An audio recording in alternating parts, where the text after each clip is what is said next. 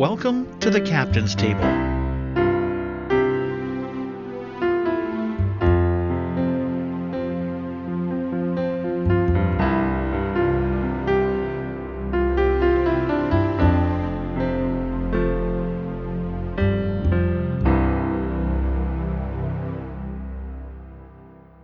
Welcome to the Captain's Table, where we have intimate chats with those who have shaped Star Trek in words. My name's Michael, and for this show I'm really excited to present to you an interview with the author of These Are The Voyages, T O S Season one, Mark Cushman, and alongside Mark is original series story consultant John D F Black and his wife Mary. Mark Cushman's television writing credentials include scripts for Star Trek The Next Generation, Beyond Belief, Fact or Fiction, Diagnostic Murder, and Bachelor Pad. In addition to the book we'll be talking about this evening, he is the author of I Spy, a history of the groundbreaking television series.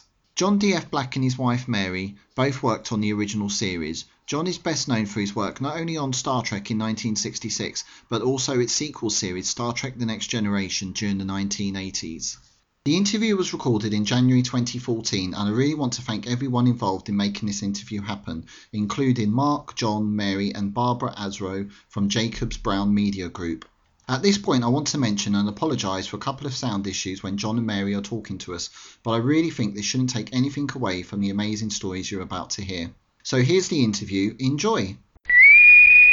And with me this evening we have three special guests. We have the author of These Are The Voyages, T O S Season one, Mark Cushman. Hi, Mark.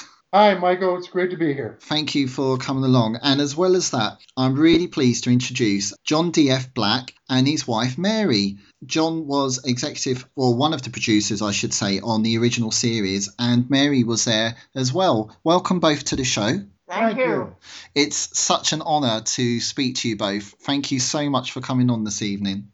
So, Mark, for yourself, how did you discover Star Trek? Well, I discovered it as a young young boy. I started watching it when it was first airing in the nineteen sixties in America here on N B C. I think I caught my first episode in nineteen sixty-seven. It was during the rerun period of the first season on the network. And the first episode I, re- I remember seeing was Devil in the Dark, which was that terrific episode about the Horta making little caves in that planet and had, trying to protect uh, her unborn children from Kirk and his people. And I had never seen anything like that before. I'd seen other science fiction shows. There weren't very many in this country. You had Doctor Who over in England. We had Lost in Space, and that was about it. But we had science fiction movies. Most of them were B-films. And uh, I'd never seen anything that talked about the subjects that Star Trek episodes talked about, including the episode that John wrote, The Naked Time, which was just startling to me to see a show that was brand new on the air taking its lead characters and, in a sense, stripping them naked and and showing their insecurities and the things that tormented them and tortured them and letting everybody witness this.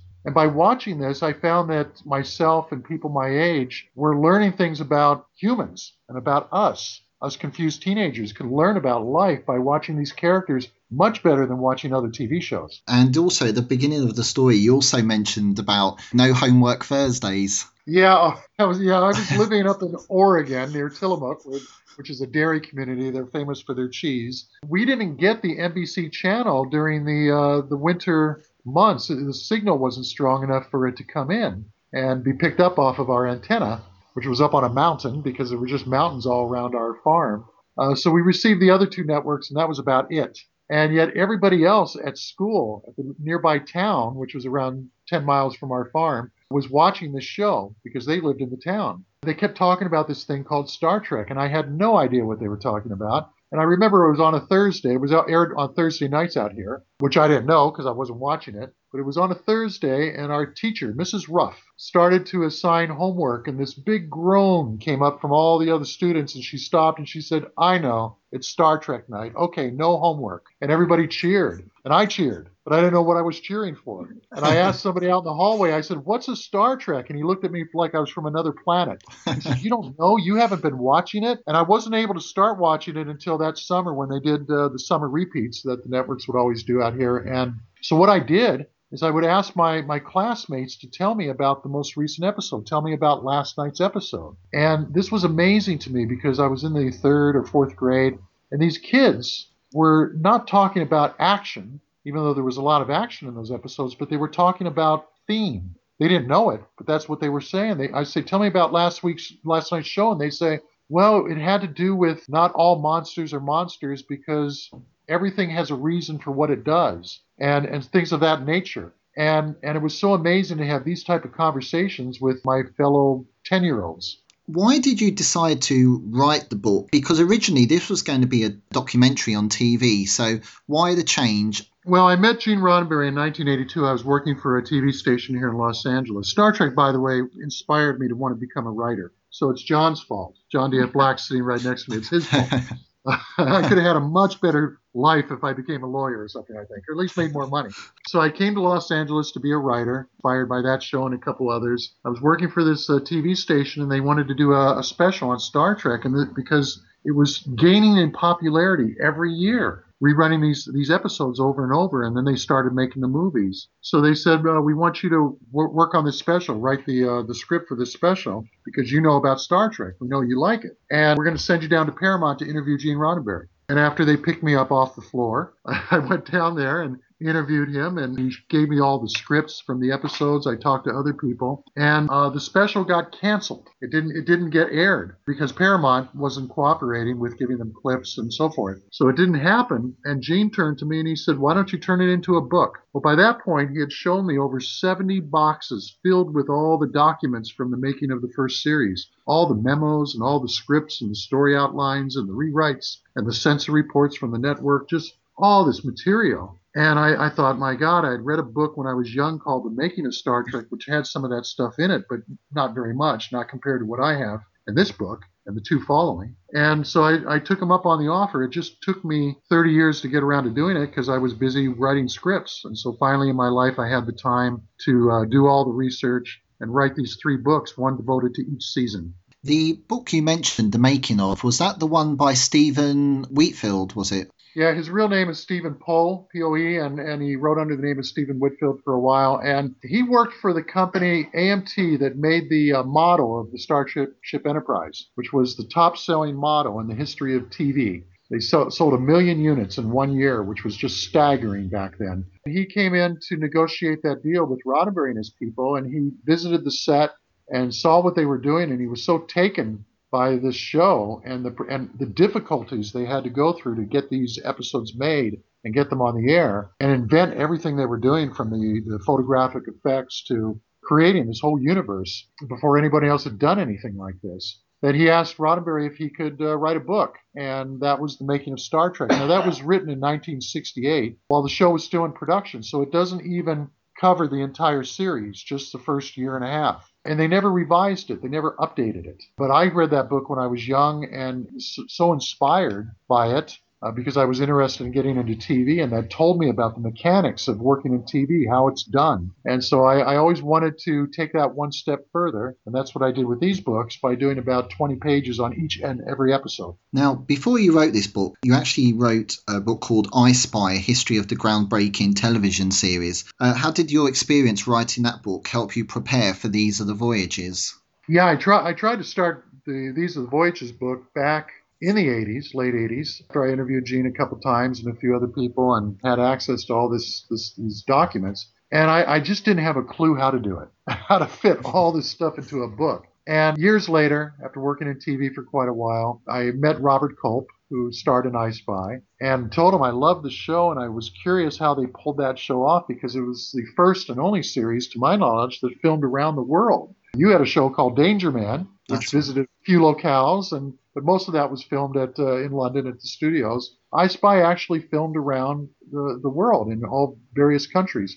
And it was the first show to feature a white and a black actor on equal basis here in uh, in the United States, or possibly anywhere. I, w- I was amazed that they had pulled all those things off. And I said, I, I've always wanted to read a book on your show. And he says, yeah, uh, Bill Cosby and I can't understand why somebody hasn't written one, because we know we were in the forefront of doing all these things. So I said, well, I'll write one. And, and he gave me his blessing. And met, I met with him maybe eight different times, interviewing him and Cosby and all the other people. And so I used that experience of writing that book as, as a way of practicing, creating the template of what I wanted to do with Star Trek, which is basically writing a biography on a T V show, in chronological order, the same way you would if you were writing a biography on Patrick McGoohan or, or you know, Cary Grant or anybody. You just uh, start with their childhood and go all the way through their career, so you know why they do things they do because of things that had happened earlier in their lives. Well, a T V show is like a person. It's a living entity. It has a birth. It has a death.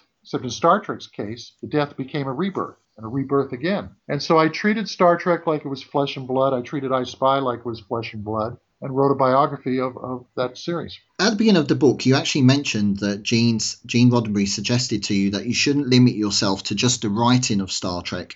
How did this affect your thinking of the book and the scale of the task at hand when writing the book? Wow, you have been reading that. Uh, very good. I, I forgot that was in there. My first idea was, because I was interested in writing T V scripts, was to examine the uh, the writing process that went on in Star Trek, because I loved the writing of that show and the themes and the, the concepts that they, they brought forward. And Gene said, well, you know, the, and Gene was a writer, so he understood the importance of the script. That's the foundation of the building that you're you're putting up. But he said it's so many different aspects to trying to make a show, and this show in particular, because of the difficulty on those budgets of doing half a science fiction movie each week. And so he said you, you're you're missing a lot of the really interesting stuff if you just limit yourself to the scripts. So in the book, as you notice, with each episode, I start with the script, and I have the memos from Gene and from John here and Dorothy Fontana and Gene Coon and Bob Justman and the network going back and forth, analyzing what they like about the episode, what they don't like, what they would like to fix, what they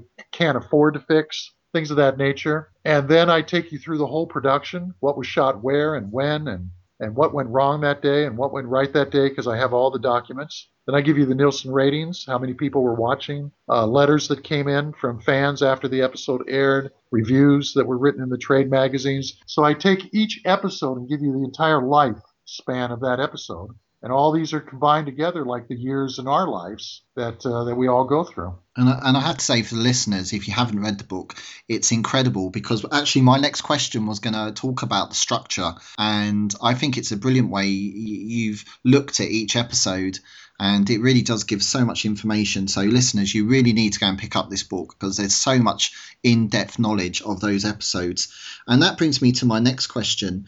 You mentioned earlier that you were given seventy boxes of information. Yeah, it was seventy boxes for all three seasons. It was a five-year production period starting in nineteen sixty-four and going all the way through sixty-nine. Uh, that first pilot, The Cage, N B C rejected it after all the executives stood up and gave it a standing ovation. I felt it was too cerebral, and it wasn't something the American audience was going to be able to get the concept of easily enough. But they saw the quality, so they ordered a second pilot, and that was made in nineteen sixty-five, and then the show started production in April of nineteen sixty-six and continued through January of nineteen sixty-nine. So it, it was a true five-year mission that everybody was on on the production end, even though it just lasted three seasons here in America. And so, yeah, it was seventy boxes for all of those. Keep in mind, these boxes are, are like a filing cabinet in themselves, each one of them, filled with thousands of pages of hundreds of documents, each one of these seventy boxes. It's like seventy little treasure chests. With- yeah, I'll give you a sneak peek to book three.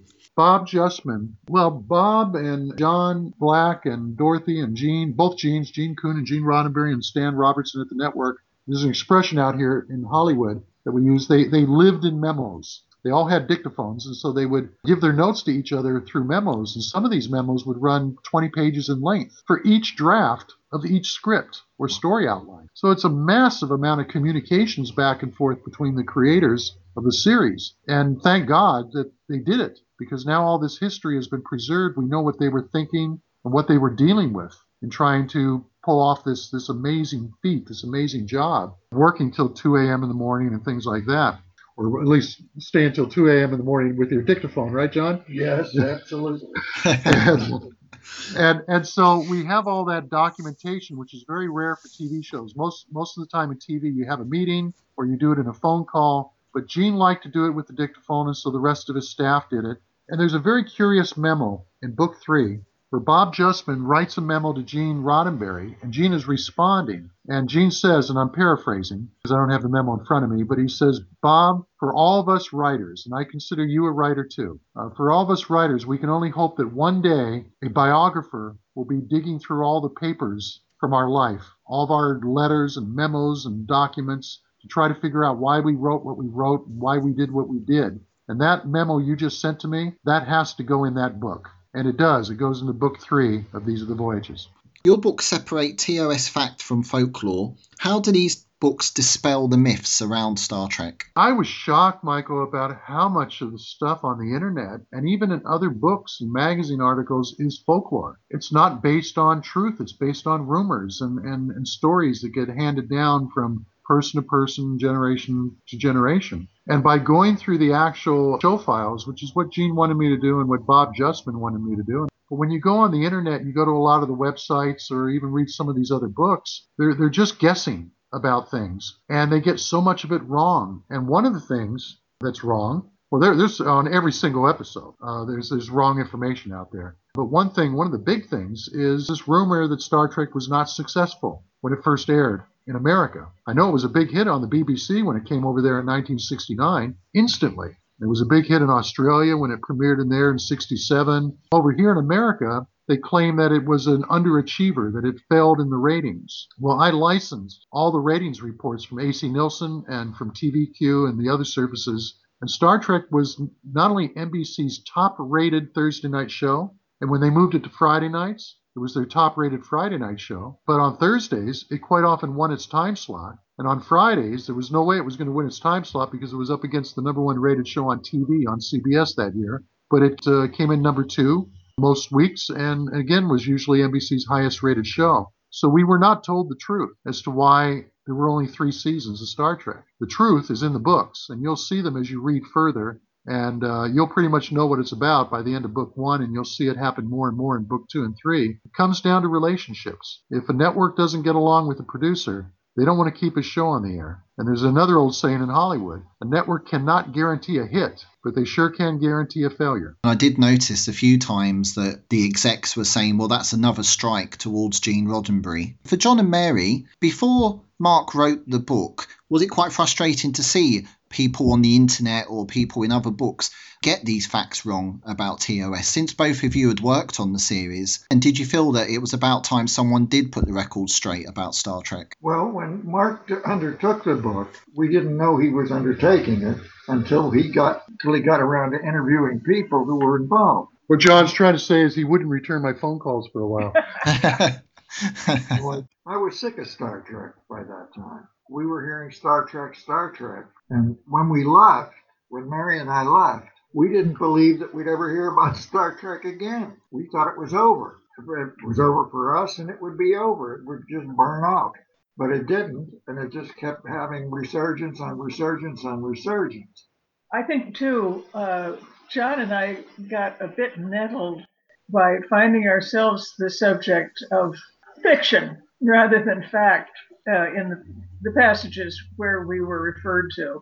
One of the stories that they were very fond of in the early books was the one when Majel came in and did a strip uh, proposing to um, play the casting couch routine with John, and every, then everybody rushed in and said, surprise, and so forth.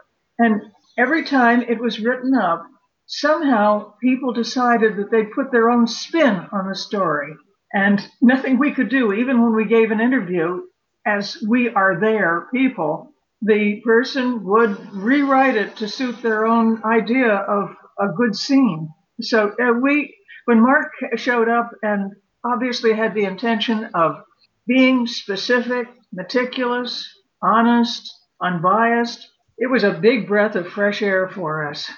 Oh, I can imagine. Mark, why, why do you think many reference books don't have the production order correct of the series? Again, is that because they're just going by what was aired first? Yeah, well, they're going by the uh, production numbering. And that was the order that the episodes were intended to be made. But when you're doing a series and you have to start a new production every seven days or so, not counting the weekends, so every every nine days. You know, sometimes uh, a script that you were planning on making, say, the thirteenth episode isn't ready to go, so you pull the fourteenth one forward and you push the thirteenth one back and so forth. Well, when they put together the uh, the D V D box sets and, and so forth, they, they went by the production numbering, and everyone assumes that that's the order the episodes were produced. And for the most part, it is, but there are some exceptions. And as you read through the book, you'll find those exceptions, and you'll also find out why. For instance, in the D V D sets, they'll tell you the episode A Taste of Armageddon was produced before Lacey with Khan. Well, that's the way it was planned, but they were having problems getting those sets built for A Taste of Armageddon. And Khan didn't need any, or Spacey didn't need any sets because it was a bottle show. The entire show took place on the Enterprise and, and uh, the sleeper ship. So they could film the whole thing on stage nine while they were building the, uh, the sets for the other episode on stage ten. So they pulled that forward. Ricardo Montalban was available to come in a week earlier, so they, they flipped them. And so now you find out the true production order of these shows. Because if you're anything like me, when I watch a series, I like to watch it in the order that it was made, because what happens one week on a show can affect what is going to happen the next week between the cast, the writers, everybody. And I like to watch it really evolve in front of my eyes. And the only way to see it evolve truly is to see it in the order that they made it. Now, here's a question. It's slightly off topic, but I noticed that the first season had twenty-nine episodes, and nowadays on television, an average season's about twenty, twenty-two episodes. And I know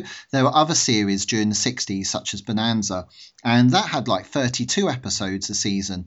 Perhaps John can answer this. What were the reasons why the seasons were so long? Is that just the demand that the networks had at that time? Well, John's pointing to me, so I'm going to try to answer this, but then I'd like to hear what John has to say too, and, and Mary as well, because they were there. It, it originally was thirty-nine episodes a season here in the United States during the nineteen fifties and early nineteen sixties. And then it started getting cut back down to thirty-four and then down to twenty-nine. And then by the time Star Trek was in its second season, twenty-six, and then down to twenty-four. And these days, you're lucky if you get twenty-two episodes made. Some, quite often it's less. The, the whole reason for that is economics, just the cost in making these episodes. Back then, the networks didn't believe that people would want to watch things more than once. So they would make a twenty-nine episode season, or as you said, thirty, thirty-nine, or thirty-four episodes, and they would only pick out maybe what they thought were the best twenty percent or thirty percent of those episodes, and they would show them during the summer as repeats, when in this country, most, most Americans would go on their, their summer holiday and take vacations, traveling vacations, driving vacations, where you're not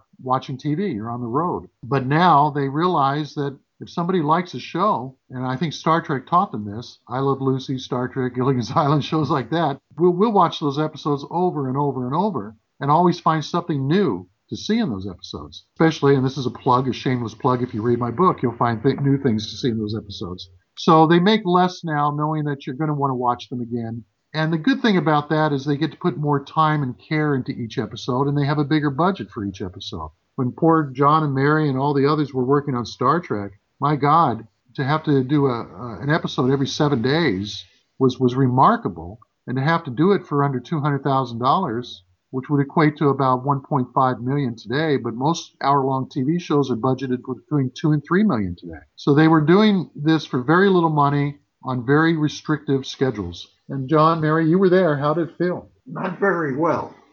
We were up to our necks in Star Trek. Uh, it was Star Trek this, Star Trek that. I would get in about ten o'clock in the morning. Mary would be there at nine. And we would sit down and look at the pages that had come in, decide what we could undertake today and what we had to put off till tomorrow. And then tomorrow became tonight. We had the scheduling to continue to work. Uh, that's why we were there till one and two o'clock in the morning. We had to continue. There was no alternative. All that material was there and coming in on a daily basis. But the twenty-nine segments, we didn't even think about twenty-nine segments. We were thinking about the one that we had in hand and what we were going to do with it. And the one that we were turning to, at the same time we were working on the one that was at hand, and you'd be having meetings with Gene Roddenberry that you'd squeeze in, and then you'd visit to the set, and then you'd come back. It was a very exciting time. Very hectic.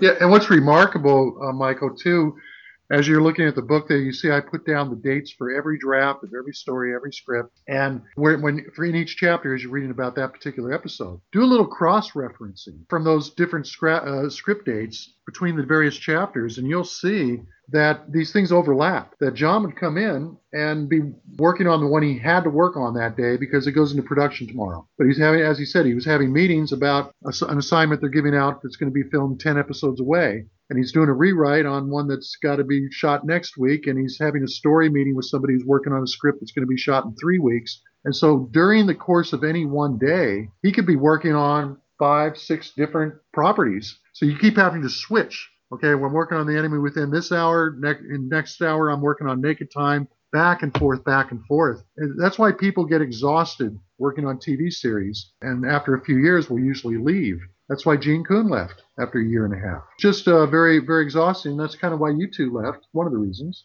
Uh, after the first half of the first season, you had some conflicts with Gene Roddenberry uh, mm-hmm. over the material and uh, the rewriting of the material. But also, you can't. How long can you go at, to two a.m. in the morning before you just can't get up and go in anymore? We just didn't know any better. We thought it was normal. It wasn't. We found out later. So, for, for John and Mary, going back slightly, how did you both become part of Star Trek? You had sold. I, you had sold a story. I sold a story to my agent. Had sold a story to uh, Star Trek, and I won the Writers Guild Award that year, and Gene Roddenberry invited Mary and I to his home after the party was over. And Harlan. And, and Harlan. Harlan Ellison. Can't forget Harlan. Dear God, no. So we went, and nothing was said about Star Trek or anything at that point. But two or three days later, I got a call from my agent who said that Gene Roddenberry wanted me to go to work on Star Trek. Well, when I went in and met with Gene, he told me that the reason, one of the reasons why he wanted me, as opposed to him, to be the story editor, was that people didn't like him much from what he'd done on The Lieutenant. Because on The Lieutenant, he had rewritten everybody. As the scripts came in, he'd change them, and he thought that they would do, they would work for me. And we had some of the greatest writers in television on that show, science fiction notwithstanding. They, they brought in Richard Mathis, a renowned science fiction author who had worked on The Twilight Zone, and George Clayton Johnson from The Twilight Zone. Uh, Harlan Ellison, uh, who was a science fiction author and had worked on The Outer Limits. And Adrian uh, Spies.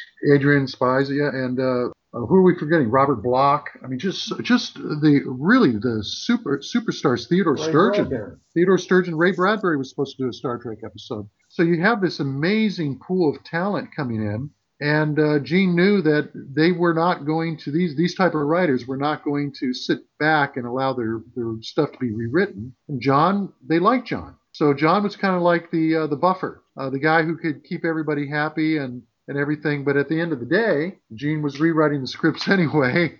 Because Gene admitted to me, he said, he said scripts aren't written, they're rewritten, and he lived that. And so he was rewriting them anyway, and that was causing a lot of problems for John and his relationships with the other writers. John Amen. Came out feeling more like a Judas goat than a buffer uh, after a few experiences with Gene's rewrite. With Gene rewriting the scripts, was that because he felt that no one could write Star Trek in the way he envisioned it, or was it just uh, an insecurity around wanting to control the series? What I could answer that question, but I really can't.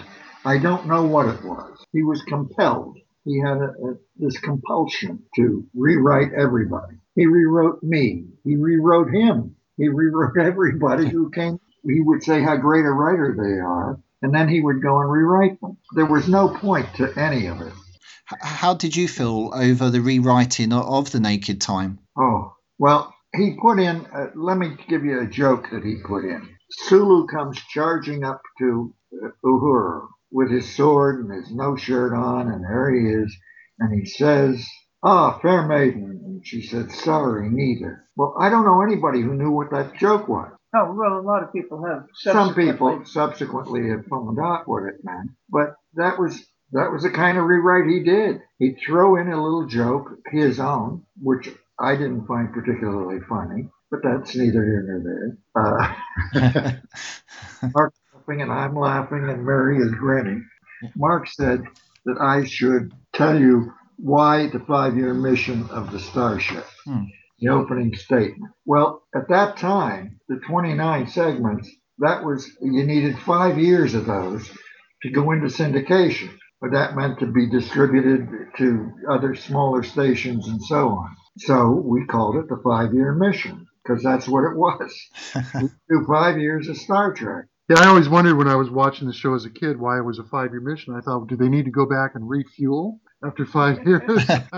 And and naturally, you would think that, uh, that they'd have to go back and get their food storage units filled back up or whatever, or just they would get burned out after five years and have to shift out. But no, it was really uh, kind of an in-joke because they wanted to stay on the air for five years so they would have a good rerun package. Well, Star Trek broke the rules from start to end, and it turned out that three seasons, seventy-nine episodes, were enough to have a rerun package that is still rerunning to this day. But nobody believed it back then. They thought they had to have five years, and that was what the uh, the goal was. I can answer your question also, Michael, about, or at least give you my, my two cents worth on uh, why Gene rewrote. John was very right. Gene rewrote himself compulsively. And that's why he said to me, scripts aren't written, they're rewritten. I believe, as I know John does, because I write for T V, is that at some point you need to step away because you can rewrite it too much.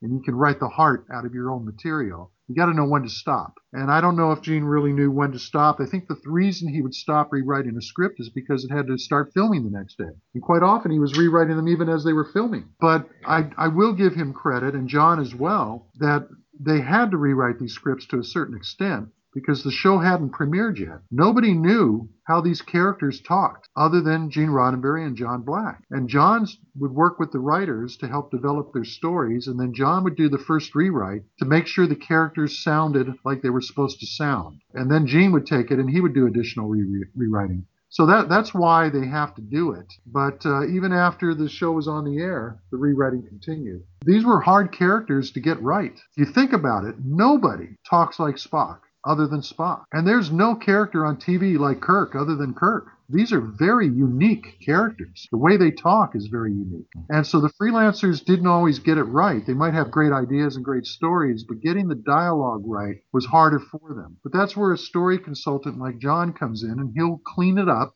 without changing what the story is about. He'll make it sound like those characters. And the contention, the problems, was that Gene would then do additional rewriting to where the writers would walk away saying, I don't want to do another one. Harlan Ellison left. He didn't want to do another Star Trek because he felt he was rewritten too badly. Yes, Mary? In regard to uh, Harlan Ellison, there's a passage in Mark's book that is very human. You get used to company men going along with the boss.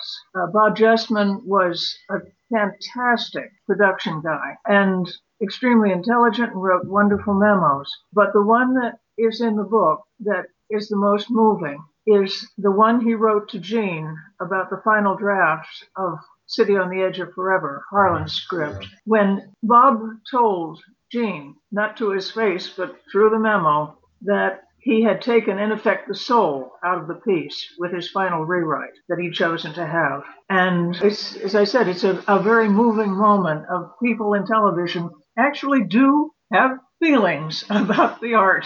And, and it's funny, you haven't gotten to that point that point in the book yet, Mike, because that's the twenty-eighth episode but of season one. But uh, Bob Justman was very in favor of the rewriting for a while because uh, Bob's job was to try to yes. was to try to produce the show. You know, Gene Roddenberry and Gene Coon and John Black would deal with the writers and get the scripts ready. And then Bob Justman, poor Bob, had to take it and somehow film it and make it affordable to film. And so Bob kept sending memos in saying, we can't afford to make this script. It's too expensive. You got to take these things out. But then Mary's right. He wrote this memo when they finally had done all the rewriting. And he wrote this heartbreaking memo there where he said, now we can shoot this. Now it feels like Star Trek and we can make this. But I can't say that what we have now is as good as what we started with. And he was really sad about it. And that memo's in the book. You'll see it. And, and I believe some of these um, issues actually went on to The Next Generation as well, isn't it, with the rewrites and upsetting writers, unfortunately. Well, John wrote for Next Generation, but he mm. took his name off. I know his name appeared on an episode called The Naked Now, uh, against his wishes, but John did another script. Oh, no, no, he, he chose a, an A K A for The Naked Now, I'm pretty sure. No, it says John D F. Black, but but the other one you did, yeah, there was another script that John wrote the, the screenplay for, or teleplay for, that he used, used a pseudonym, because Gene rewrote you quite a bit and you weren't happy with it. Gene was compulsive. That, that's the only word I can attach to him. Yeah. I still don't know why. I don't know what is, what was causal. He really didn't know what their hearts were.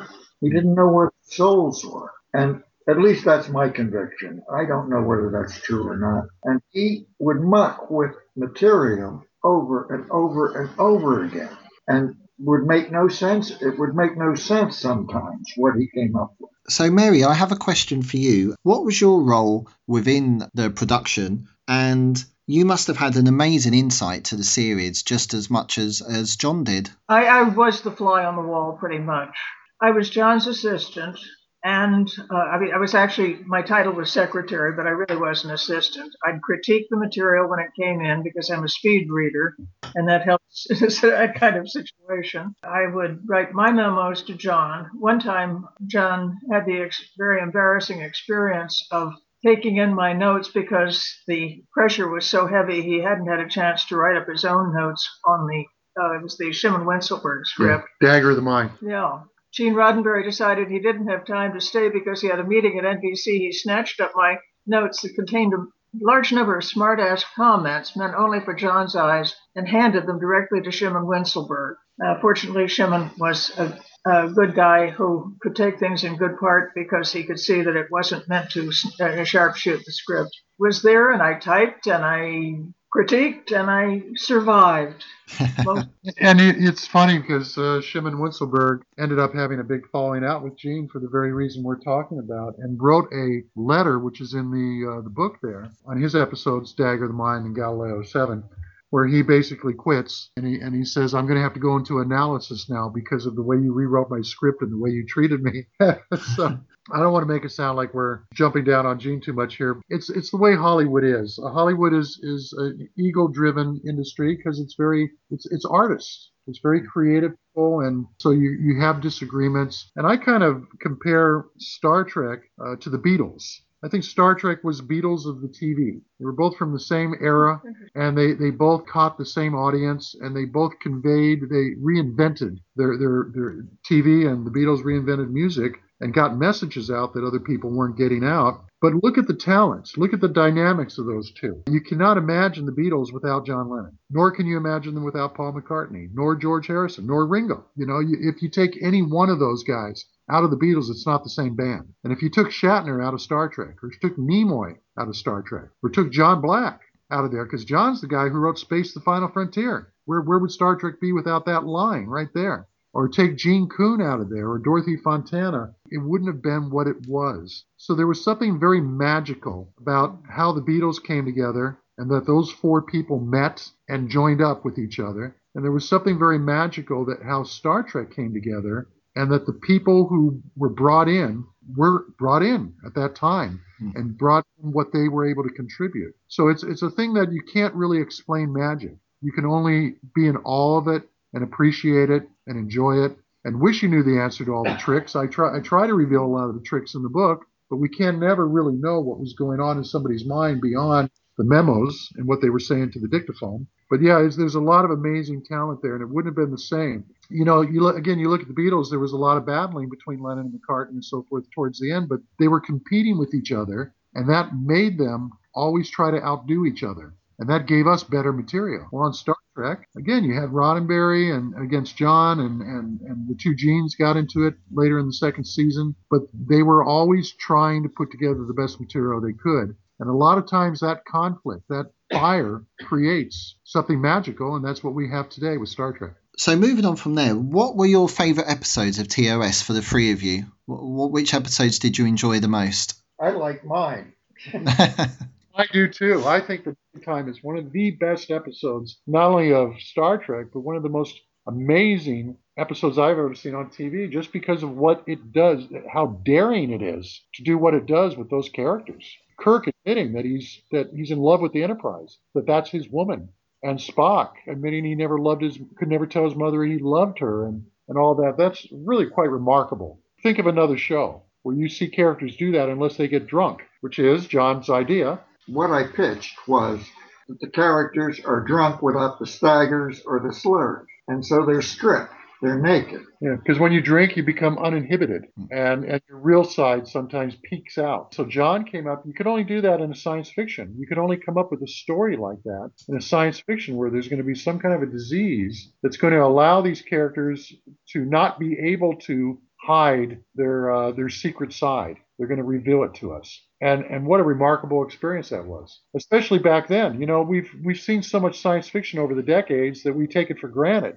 But if you get in this time machine, which is this book, and you go back there and you try to imagine, my God, you know, twenty million people tuning in that night here in the United States and Canada and seeing this thing, and they've never seen anything like it before. That episode or The Enemy Within that you're reading about right now, Mike, where you see the star of the show trying to rape his yeoman, who's a co-star, on network T V. N B C was not happy about that. My favorite episode is the movie Galaxy Quest. I love Galaxy Quest. Yeah, me too. if, since we're talking about season one at the moment, maybe we can all chat again when book two comes out in, you know, about two months. It'll be about four weeks later in, in England. There, you won't get it until probably early April, but it'll be out in the U S in early March. You know, The City on the Edge of Forever, of course, is, is a classic, one of the great love stories ever filmed, in my opinion. But but one of my favorites, too, along with Naked Time, is uh, This Side of Paradise and Shore Leave. I think Shore Leave and This Side of Paradise and Naked Time are my three favorite episodes from the first year of Star Trek. And all three of them and The City of on the Edge of Forever have something in common. They all really get to the core of these characters. They're almost uncomfortable to watch. They're very entertaining, but they're almost uncomfortable because we're seeing things that we wouldn't want to reveal about ourselves in any of these episodes. Star Trek had an embarrassment of riches. I, I mean, really, with most T V shows, if, if half of the episodes you make are halfway decent, you feel proud. Star Trek, I think, I think nine out of ten are truly classics and deserve to be called classics. To try to name your favorite Star Trek episode or even your favorite episode from season one is almost impossible because there's so many great ones. I, I think what's good about Star Trek is that there's an episode for how you're feeling at one particular moment in time. Well, you know, I, I told John and Mary this, that when I first saw Charlie X, I was maybe fifteen or fourteen, and I was just starting to notice women, discover women, and, and feel that sick thing in the in the pit of your stomach when you're around some girl that you have a crush on, but you don't know what to do about it. And to see a character on a T V show go through that and have that father-son, man-to-boy talk that Kirk has with Charlie in that episode, I'd never seen that conversation on a T V show before. And it really spoke to me where I was at that moment in my life, you know, and I actually made a point of showing that episode to my son when he became a teenager because I knew he would get so much out of it, and he did. So, yeah, the, the, the themes in Star Trek were very bold. They did go boldly where no story has ever gone before, and they were very bold and very positive. The themes were very positive, too, so you, you feel good about yourself and about life. I mean, God, you got Kirk there speaking on behalf of mankind, and he'll admit that we're a miserable race, but we have hope. And that's what that's all we need to hear. We need to hear that we have hope. Despite resistance from the network, Star Trek crossed several television frontiers, as we've mentioned, especially during a conservative time in um, network television. How were you able to achieve this, John? How, how did you work your way around the network? Well, we went at them head on. When I would deal with a network, I would say, yes, sir, no, sir. He would say, what the hell do you think you're doing? And that was the difference. Uh, and that worked somehow or another. Roddenberry's approach and my approach in dealing with a network, uh, it played out perfectly. Because of that, we only have three seasons. You know, if Roddenberry had not tried to push the type of stories he was, was pushing and allowing John and the others to write the type of stories they were writing, because if John had gone in and pitched The Naked Time to any other show, if he had pitched that to Irwin Allen, he would have, would not have bought it. Not, not, no way, because it was really about something, and that would have scared him, because that would have scared his network. So Gene wanted to take them on, and he did it week after week with uh, provocative stories and controversial stories, and that, that uh, resulted in N B C uh, trying to cancel the show. They tried to cancel it at the end of the first year, even though it was quite often winning its time slot. They they put the lie out there that it wasn't doing well in the ratings because they had to justify it to their board of directors and then their, their shareholders. But it was doing very well, but they just didn't like those kind of stories being told. It was too hot. It was a hot potato. You've also had feedback on the book from Walter Koenig, of course, as we know, played Mister Chekhov. And he's actually said that These Are the Voyages, T O S Season one, is a most extraordinary, comprehensive, detailed book. If you're a Star Trek fan and you want to know the minutiae, any question you have that has to deal with Star Trek is addressed with great integrity and a sense that you can believe what you're reading.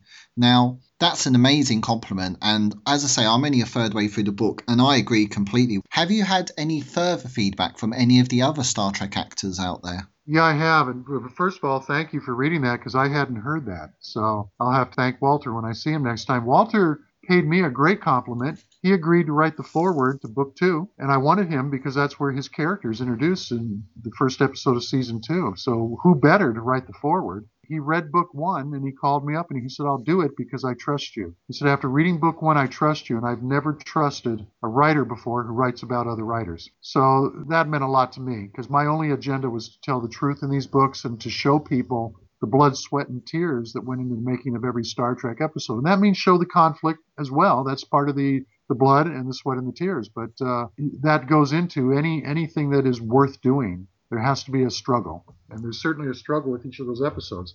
Well, Leonard Nimoy called, and I'd been trying to interview Leonard, but Leonard politely declined because he had written two books of his own, and he's given hundreds of interviews over the years. So he finally decided several years ago that he'd said everything he could possibly say on Star Trek, so he politely declined. Well, then I get a phone call from him, and he's reading the book, and, and he hunted me down. He couldn't find my number, so he called a, a college where I teach here in L A to get the number from them. And, and somebody from the college called up and said, uh, Mark, somebody who says he's Leonard Nimoy is trying to get your phone number. Is it okay if we give it to him? And, and Leonard called, and he said, He said, Mark, the research is astounding. I've read a lot of good, great reviews on this, and they're all well-deserved. And my, I'm, I'm telling you, cheer, chills went up my spine when I heard that. Well, first of all, to hear Mister Spock say the research is astounding, I, I couldn't ask for a better compliment. So that that was really good. Harlan Ellison called me up. And when you see Harlan's name on your phone, you immediately get nervous. John, John and Mary are laughing. They know what I mean. You know, the phone rang, and I looked at it and said, Harlan Ellison calling. And, and so you, you pick it up with a shaky hand because I knew he had gotten the book at that point. And Harlan can be very critical. And he said to me, I'll, I'll try to remember his line because it was classic Harlan. Nobody's wittier than Harlan Ellison. And he, he instantly witty, constantly. My God, in just a five-minute phone call, there's so many great lines that will come out of his mouth. He said something along the lines of, uh, he said, Mark, I'm not going to say that it was awesome, because that's a word I reserve for Eleanor Roosevelt and the Grand Canyon, but it comes close. And he said, but by the way, the name's Edith Keeler, not Edith Kessler. You misspelled it on page four eighty-six. That meant a lot to me because I was able to correct that uh, that misspelled word too. So I thanked him for that. And John and Mary paid me a wonderful tribute in what they said about the book, and I'll let them say it now because I'll blush if I say it. Well, it's the most honest book it's possible to write on the subject of the Trek. Bobby Justman could call it Star Trek and mean Drek, not Trek. And he could do anything that he chose. But the fact of the matter is that when Mark did the book, he didn't leave anything out, not the positive, not the negative. He had no bias. He had no axe to grind. He didn't like anybody better than he liked anybody else, as he wrote uh, from his writer's perspective. And we all got to hear what happened. And when we read the book, when Mary and I read the book, we realized that what he had done was he was a fly on the wall. And he carried he carried that into the yeah. book. Yeah, I, I buzz a lot. I'm a good fly. um, yeah, I, I guess, I guess the, the thing that's warmed my heart the most, I mean, any of these things are good to hear because when you work on something for six, seven years, you know, you go into a cave and, uh, and I'm living in nineteen sixties for seven years, living this, writing about this, experiencing it so I can help everybody else experience it. And you have to turn off a lot of your life. You have to miss out on a lot of things when you get this deeply involved in a project. But, you know, to hear the fans respond so well means a lot, but I've had a lot of people who were on the show call me and say, I didn't know that. And they were there, but, you know, they were in their office. They didn't know what was going on in the office next door all the time. So I, I've had a lot of people who I interviewed who were there call up and, and say they were very interested to read this because it told them what was going on in the other rooms. And they believe it. It makes sense, but it was stuff they didn't always know. So that that's always very rewarding for a writer to be able to do that too. So what surprises do you have in store for us for the season two book? There's a couple big surprises in season two. Well, for, you haven't even gotten to the big surprises in book one yet. Yeah. You will. You know, here's the great thing about Star Trek, and I can't take credit for this. I'm just a reporter. But the story is great in itself. And, and the three seasons of Star Trek are like a three-act structure to a movie. And, you know, if you break a movie into three acts, which all movies are as scriptwriters, we know that. You have act one, act two, and act three, and, and each one has its own important uh, contribution to the story and what it has to accomplish. Star Trek has a great three-act structure, too, with each season. And it gets more dramatic, just like a movie does. It gets more desperate as it continues in its journey. More things are going against it each year. And so that's the fascinating thing. In season two, book two coming up in a, in a couple months. First of all, they almost lost Leonard Nimoy. Mister Spock almost did not make it on board the Enterprise for the first episode of season two over a, a salary dispute. Not not created by him, but created by his agent. It was a fight between his agent and Desilu because he was signed on to be a supporting player. And by the end of the first season, he was getting more fan mail than the star of the show was. So his agent said, well, he needs to be paid accordingly. And Desilu said, we, we, we won't. And so they actually had hired somebody to be the new Vulcan on the Enterprise for season two. And you're going to find out who, and you're going to find out what, and you're going to read the letters that went back and forth between the two camps. And so you're going to feel that you are watching it happen right in front of you. And Lucille Ball loses her studio. She gambled her entire studio on Star Trek. And in the middle of the second season, she had to sell to Paramount. She lost her studio, and it's a heartbreaking story. She was so upset that when it was time to sign the contracts, she ran away. She jumped on a plane and flew to Miami Beach to appear on the Jackie Gleason show and wouldn't answer her phone. And the attorneys had to fly out, find her in Miami to try to get her to sign the papers because she was so emotionally distraught over losing the studio that she and her husband had built. And it's all she had left of that marriage. And she believed in Star Trek. And now she was losing everything because of it, because it was the most expensive show on T V. Second most, I Spy, the other show I wrote about, was the most expensive. Star Trek was number two. And then the whole story about Gene Coon. Why did he leave? Nobody's ever talked about it because he wasn't around to ask. He died in nineteen seventy-three, but it's in the papers. It's in the memos. And you'll hear it in his own words and the people who knew him. So th- those stories are going to come out, and you're going to find out a lot of very startling information about, I think, the greatest series ever made. I'm looking forward to that. Now, looking further ahead to season three, which many fans don't consider to be the best of Star Trek, how will you keep see- the season three book from becoming what some might consider a depressing read? Well, they, they feel it's not the best season because John D F. Black wasn't there. John, John's nodding his head, yes. You know what? First of all, I think the third season is underrated. And I'll tell you why. No, it's not as good as season one or season two, not by a, a mile. And everyone knows it. But you look at some of the episodes. You look at uh, Alana Troyes, which I think is, is very entertaining. You look at the Paradise Syndrome. You look at The Empath, which was Gene Roddenberry's favorite episode of the entire series. All Our Yesterdays. You know, there there's a couple tremendous episode. Uh, I, I love Spectre of the Gun. It's so surrealistic and so so bizarre. I love that episode. And so imaginative with the set design and everything else. Now, there's some very good episodes in the third season, but the budget had been cut so horribly. And Gene had left the show in a dispute with N B C over the bad time slot. They put it on Friday nights at ten o'clock in the third year, determined they were going to kill the show for once and for all. And so Gene walked. So it had a lot of things going against it. But if it wasn't for the third season, there wouldn't be a Star Trek today. There wouldn't have been enough episodes to get into syndication. And they really were trying and working very hard to keep getting those episodes out with the worst possible conditions that they could possibly be under to do it. And you're going to find out all about that. You're going to find out why the pacing is a little slower, why certain stories were made and others weren't. And you'll you'll find out the reasons behind it all. So I think it's going to make a very interesting read for any fans of the show, even if it's not their favorite episodes. Would you consider writing the same sort of format for The Next Generation if the opportunity ever arose? Well, I'd, I'd need money first. that, that's a great – John Lennon said that when the Beatles arrived in the U S, there was a press conference at the airport and one hundred reporters shouting questions at them, like they had just arrived from Mars, you know, because no English band had ever been successful in the U S before, and they didn't look like anybody from here and sound like anybody from here. And somebody said, you know, we hear you can't even sing. Can you sing something for us? And John Lennon said, we need money first. And America fell in love with them right at that moment because they found out they had a wit and they were funny too.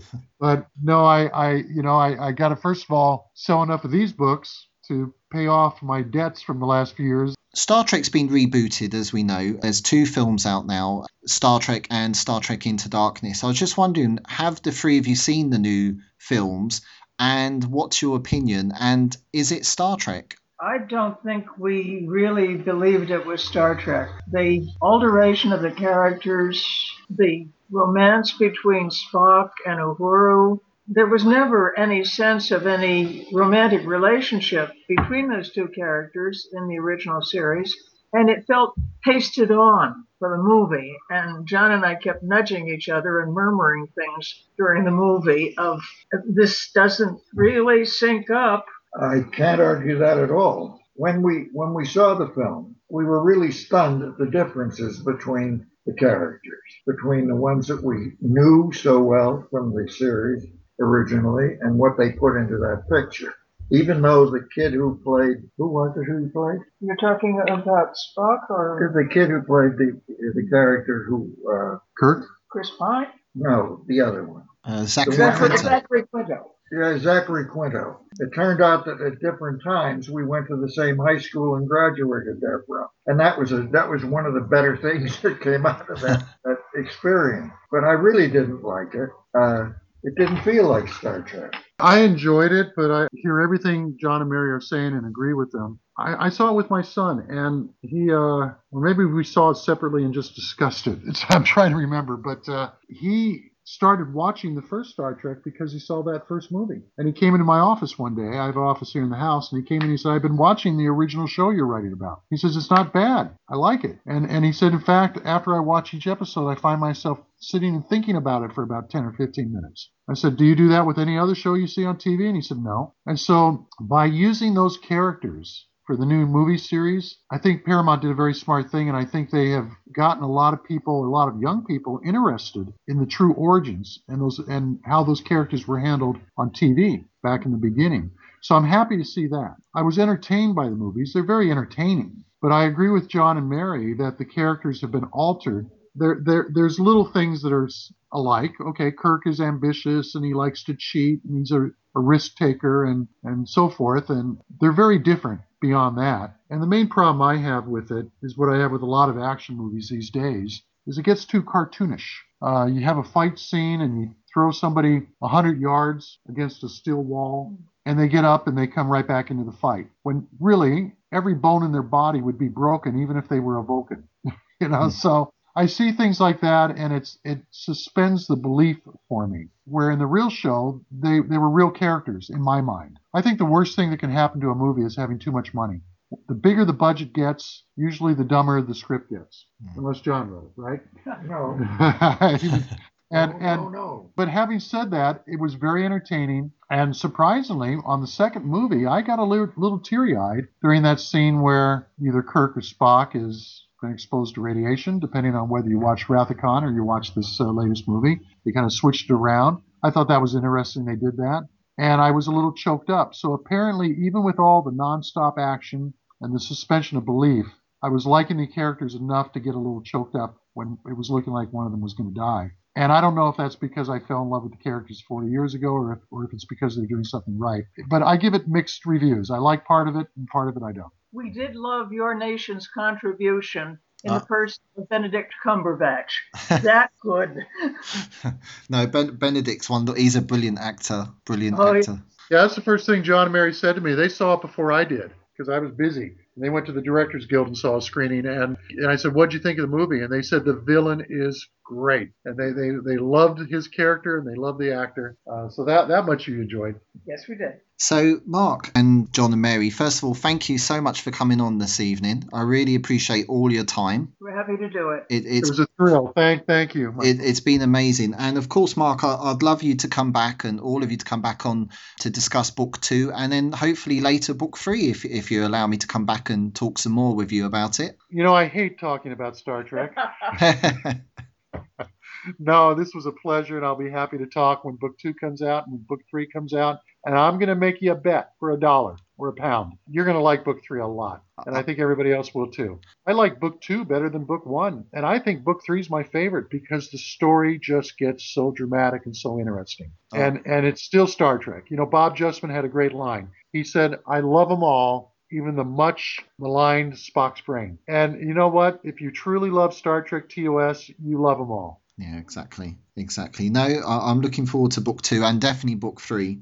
And I would love you to come back on at some point, Mark, and, and if you wouldn't mind discussing Sarek with me as well, what it was like to write a T V episode. Be happy to anytime. For our listeners, how can they find out more about you? Where would they go? Well, you know, you can just look up mark cushman dot com on the internet. I have my own website, as, as most of us do these days, and you can find out things there. But the, the publisher... Uh, Jacobs Brown Media Group, uh, they got a website too, but uh, they just built a special website just for this book series, and it's a real easy one to remember. these are the voyages books dot com. And if you go there, you'll see all a slideshow of all kinds of rare pictures. You'll see trivia. Every day new stuff is posted. You'll see um, release dates for the books coming up, and you'll get to see the covers. And you can even pre-order book two starting in a couple weeks. And those will be sent out before it's even available on Amazon. Thank you very much, everyone. Thank you for your time. I've really enjoyed this evening. As we did. Thank you, Michael. You Thank have a you. great night. Now, I really hope you enjoyed the interview. You can find out more about the book on visionary trek dot com, or you can go to jacobs brown media group dot com for more information. So that's it for this show, and as always, don't forget to turn the page for our next adventure.